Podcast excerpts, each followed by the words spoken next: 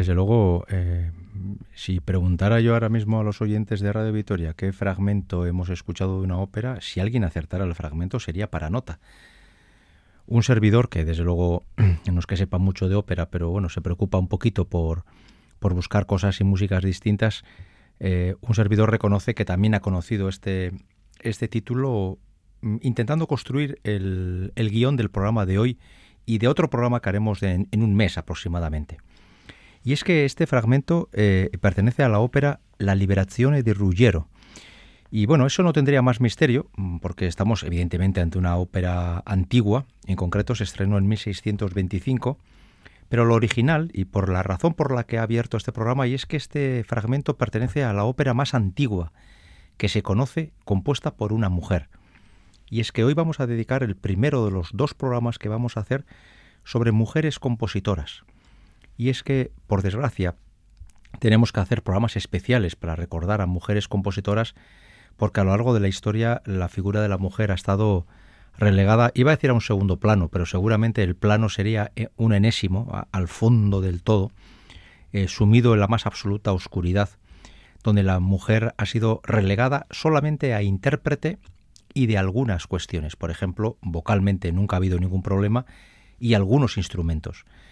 Eh, hoy es el día en el que admitimos a una mujer, por ejemplo, eh, no ya siendo soprano, mezzosoprano o tocando la flauta o el violín, cosa que ya es habitual desde hace décadas, sino, por ejemplo, a mujeres tocando la percusión o tocando instrumentos de metal como, por ejemplo, el trombón de varas o algo así, o a mujeres dirigiendo orquestas. Ya empieza a ser menos noticia la noticia de que una mujer dirige una orquesta. Y en el tema de la composición también, y en nuestro programa sobre composiciones de ópera, cada vez es menos noticia que se estrene la ópera de una mujer. Pero si hacemos una mirada hacia atrás, vemos y yo puedo dar testimonio desde mi modestísimo papel eh, a la hora de hacer este guion, las enormes dificultades que he tenido para encontrar óperas compuestas por mujeres y del que exista algún tipo de grabación. La Liberazione de Ruggiero es una obra de Francesca Caccini, que murió en 1641, es decir, hace casi 400 años. Y es una mujer que consiguió una cierta relevancia como compositora y de toda su obra solo se recuerda esta ópera, hablamos de toda su obra teatral, solo se recuerda esta ópera que viene a durar una hora y cuarto, hora y veinte, y trata el tema de Alchina y de Ruggiero, de las historias de amor en la isla entre Alchina y Ruggiero. Y con este corte comenzamos nuestro programa que vamos a dedicar, ya he dicho, el primero de dos, a mujeres compositoras. Si Francesca Caccini es un nombre relativamente o muy desconocido en el mundo de la ópera, ¿qué no decir del segundo, del que yo había oído alguna vez hablar, pero yo ni siquiera sabía que había compuesto una ópera? Es una mujer francesa, Elisabeth Jacques de la Guerre, eh, que vivió entre 1665 y 1729, es decir, nació veintipico años después de morir Caccini. Eh, vivió en la, Francia del absolutismo, eh, vivió muy cerca de la corte de Versalles y fue una mujer que tuvo, mm, por así decirlo, un papel bastante relevante en esto de la música clásica compuesta en torno y para la corte de los reyes absolutistas franceses. Y en este contexto, Elisabeth Jacques de la Guerre escribió una ópera, Zeval y Procry, que hoy es desconocida, un servidor no sabía ni que existía, y después de mirar en bastantes, iba a decir libros, pero ya no se miran libros, se miran pantallas de ordenador, eh, conseguí encontrar la ópera primero y luego un aria grabada. Y vamos a escuchar este aria eh, de la ópera estrenada en 1694, es decir, eh, la primera de Caccini era a principios del siglo XVII, ahora estamos a finales del siglo XVII. Veremos el estilo francés típico, pero veamos y escuchemos cómo escribía una mujer en la corte de los reyes absolutistas franceses en el siglo XVII y cómo suena esta música.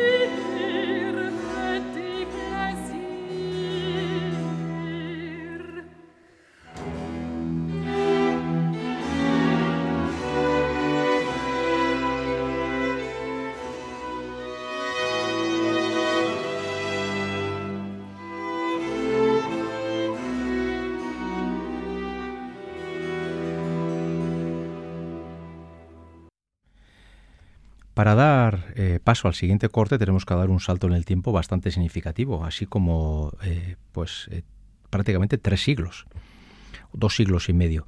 Eso se justifica porque en los siglos XVIII y XIX, aunque hubo mujeres que se dedicaron a la composición, incluso algunas de ellas alcanzaron una cierta relevancia y hoy en día se les reivindica, ¿no? el caso de Fanny Mendelssohn o de Clara Schumann, personas que tuvieron una escritura musical muy importante, pero por lo que fuere, nunca se dedicaron a la ópera. Y aquí nos dedicamos nosotros precisamente a poner ejemplos operísticos. Hemos escuchado música de Francesca Caccini y de Elisabeth Jacques de la Guerre y ahora tenemos que ir hasta los Estados Unidos en, la transición de los siglos XIX al XX. Estados Unidos no es, aún, no es aún un país hegemónico en el mundo, comienza a serlo, está a punto de empezar la Primera Guerra Mundial y aparece una mujer que tiene una, carrera como pianista bastante conocida y que comienza a componer obras que además empiezan a ser escuchadas en Estados Unidos. Esta mujer se llama Amy Marcy Cheney Beach. Para el mundo de la música, Amy Beach una mujer de la que un servidor por lo menos tuvo conocimiento hace unos pocos años cuando un amigo en esto que coincidimos él y yo en esto de las curiosidades por las óperas infrecuentes me dijo, oye, hay una ópera de una mujer norteamericana que suena muy bien y me mandó un fragmento. Y la verdad es que sí, era interesante en absoluto rupturista, pero sí era una música distinta, ¿no? Y me apetecía mucho también romper moldes y decir, bueno, pues vamos a ver qué componía una mujer americana de finales del 19 o principios del 20, que además una mujer, Amy Beach, a la que luego he ido leyendo cosas y me entero que tuvo muchísimo éxito en Europa como pianista y como compositora hasta la Primera Guerra Mundial. En la Primera Guerra Mundial, cuando empezó aquí todos los follones en Europa, ella se volvió a Estados Unidos se instaló en Nueva York y ahí se quedó hasta que murió. Y murió en 1944, es decir, un año antes de acabar la Segunda Guerra Mundial.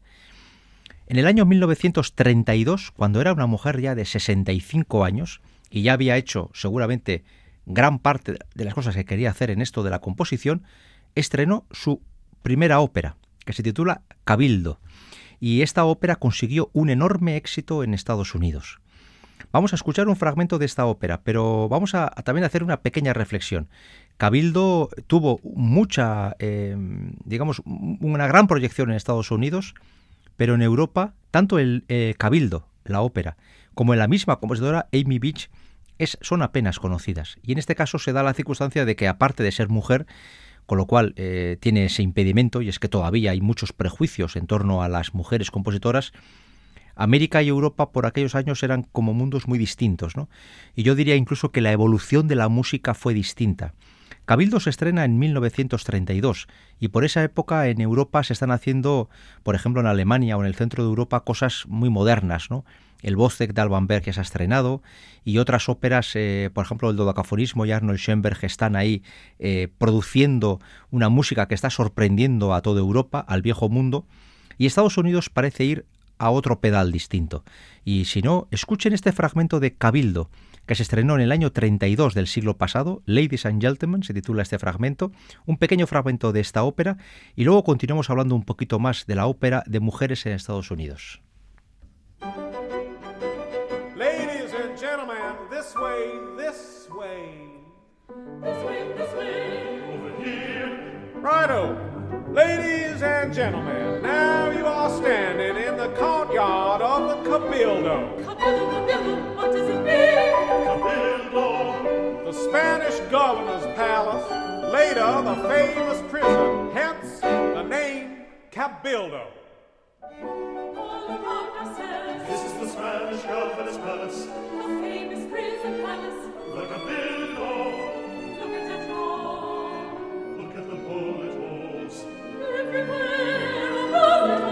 Genuine, identical bullet holes. Those were the days. More than a hundred years ago, before Prohibition, before Chicago was thought of, when New York was a village, New Orleans had her bullet holes. Those were the days. Ladies and gentlemen, cell was imprisoned the notorious pirate Pierre Lafitte. Yes, sirree. Read your guidebooks. The two notorious awful pirates, Jean and Pierre Lafitte. Righto. Pierre was the older brother. The governor seized him and threw him in this cell.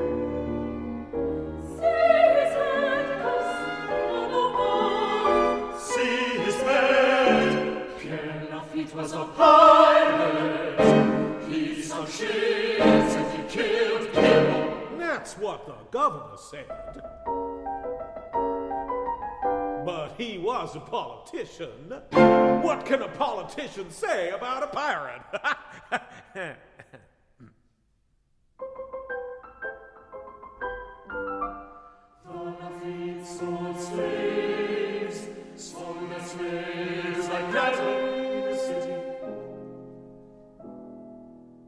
Righto. Oh. In this cell where you're now standing, this very cell, sentenced to be shot, lived the handsome pirate Pierre Lafitte. The handsome daredevil pirate, Pierre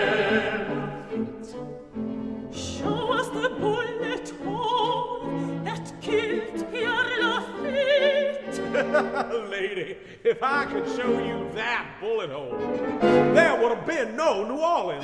There would have been no United States. No New Orleans, no United States. The two Lafittes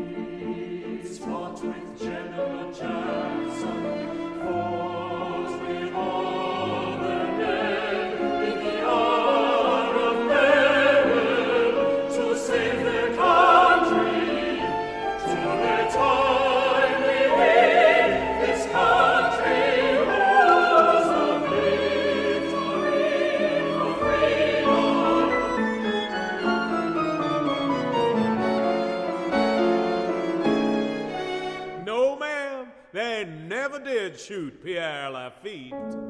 He escaped. No, the door was opened. Yes, sirree.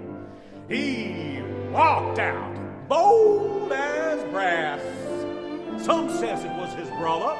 Some says the legislature. Some says it was a lady.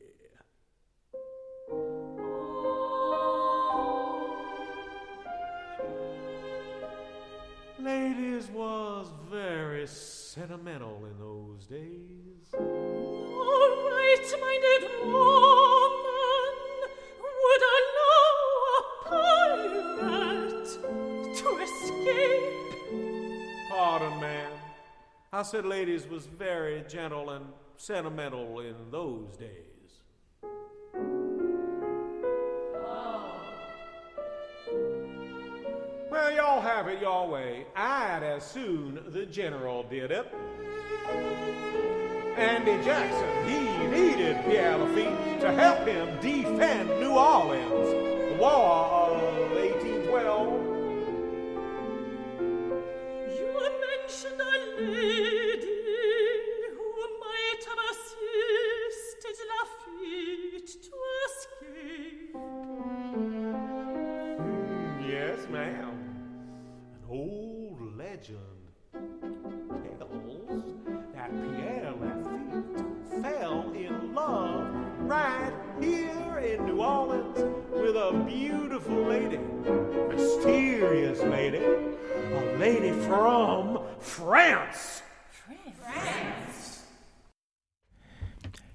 Arrancar este fragmento de Cabildo de Amy Beach, eh, Alberto, el técnico, me decía que esto parecía más que sonaba a musical que a ópera. Y precisamente eso trataba de decir al principio, ¿no? Y es que en Estados Unidos en el siglo XX se generó un tipo de ópera eh, muy distinto al que se hacía en Europa, ¿no? En Europa había una enorme intelectualidad en torno a la ópera, está, está ahora mismo surgiendo todo el tema del dodecafonismo, de la música compleja, una música muy radical que además provoca eh, afecciones y desafecciones muy importantes entre los músicos eh, y entre los aficionados a la música. Y sin embargo en Estados Unidos, que por entonces, ahora es más fácil con las comunicaciones, pero por entonces estaba muy lejos, en Estados Unidos, no, no ya la, obra de Amy Beach, sino de casi todos los músicos estadounidenses, primero tienen una profunda tradición popular, eh, muchas veces utilizan eh, ritmos y, música de la tradición eh, estadounidense, y luego también se notan influencias del musical y del jazz, cosa que aquí a Europa llegará muchísimo más tarde, ¿no? Por eso la música de Amy Beach, si comparamos con los anteriores, bueno, por razones obvias, porque han pasado más de dos siglos, el salto estético es tremendo, ¿no? Pero no olvidemos que cuando Amy Beach estrena este Cabildo, estamos ya en 1932. Es la, Europa de entreguerras, entre la Primera y la Segunda Guerra Mundial. En Europa se está, en Alemania está todo el momento, todo el momento este de, de Kurt Weill y de la ópera Cabaret eh, está el dodecafonismo, está eh, la música eh, impresionista ya ah, está casi culminando, el verismo italiano ya está dando los últimos estertores y están surgiendo estéticas muy, muy, muy distintas, ¿no? Eso era Europa. América iba a otro ritmo. Y en términos generales, aunque no se puede generalizar, eso se ha mantenido prácticamente durante todo el siglo XX, ¿no? A partir de ahora vamos a hablar de dos compositores británicas, de dos inglesas, que también las inglesas y en general los ingleses han sido también bastante especiales a la hora de desarrollar su música. Eh, quizás la ópera más importante hasta la Segunda Guerra Mundial, compuesta por una mujer, sea The Wreckers de Ethel Smith, ópera de la que vamos a oír dos fragmentos y con la que cerraremos el programa. Porque antes vamos a escuchar, y lo digo así porque Vamos a romper un poco el orden cronológico. The Wreckers está estrenada en 1916 y sin embargo ahora vamos a escuchar la escena inicial de una ópera que escribió Elizabeth McConkie, una inglesa. Esta ópera la escribió en 1957 y tiene un título muy sencillo. Se titula El sofá. Elizabeth McConkie escribió tres óperas breves. Eh, traduzco los títulos. El sofá en 1951, La partida en 1961 y Los tres extranjeros en 1967. Perdón, El sofá es en 1957. Es decir, escribió 10 óperas cortas, lo diré bien, ¿eh? tres óperas cortas en 10 años. Elizabeth McConkie es muy conocida en Inglaterra, sobre todo por su música de cámara, pero sus óperas hoy prácticamente están olvidadas fuera de Inglaterra. No es que en las islas les hagan mucho caso, pero por lo menos eh, de vez en cuando algún grupo más o menos aficionado o más o menos modesto coloca las óperas de McConkie en escenarios eh, ingleses, británicos. Pero fuera de las islas, las óperas de Elizabeth McConkie están totalmente olvidadas. Y en ese sentido también, aunque no es lo mismo, Inglaterra ha tenido un caminar algo distinto a lo que ha sido el centro de Europa. Eh, vamos a escuchar la escena inicial, cómo comienza los primeros cinco minutos de esta ópera y luego vamos a entrar ya en el que creo que es el personaje femenino más importante de la historia de la ópera del siglo XX, por lo menos hasta la Segunda Guerra Mundial, que no es otra que Ethel Smith. Pero vamos primero con este fragmento de McConkie, de El sofá.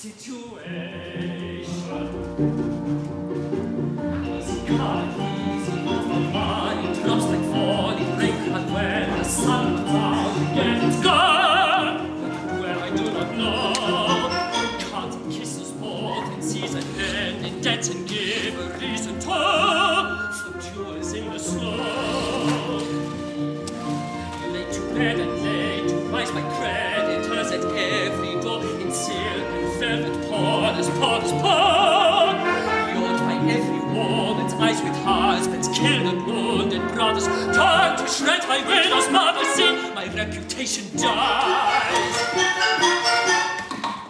And then there's my grandmother. Your grandmother, the witch. I quite forgot. But she's away, safe in her midnight tower.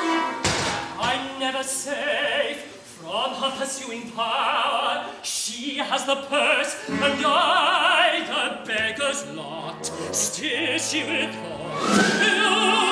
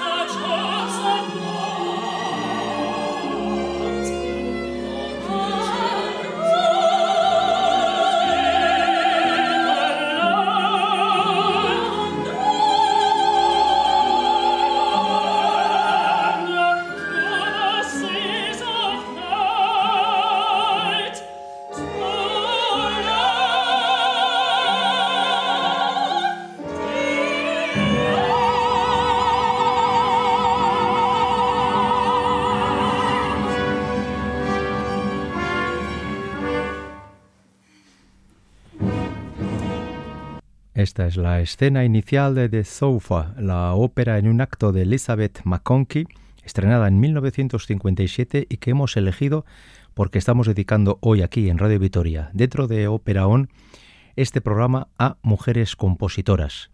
Es el primero de dos que vamos a hacer.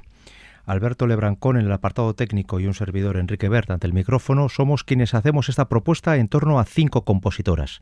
Francesca Caccini, Elizabeth Jacques de la Guerre, Amy Beach, esta Elizabeth McConkie y nos queda una británica, Ethel Smith, a la cual le vamos a dedicar los dos próximos cortes. El segundo programa que haremos dentro de unas semanas se basará fundamentalmente en mujeres que aún están vivas, que están componiendo y estrenando y que están trayendo nuevas propuestas, algunas de ellas muy muy interesantes a los teatros operísticos mundiales. Y podremos escuchar eh, música contemporánea, eh, pero que, que ha surgido o que ha brotado de la inspiración de distintas mujeres de distintos países y de distintas estéticas eh, que existen actualmente en el panorama operístico.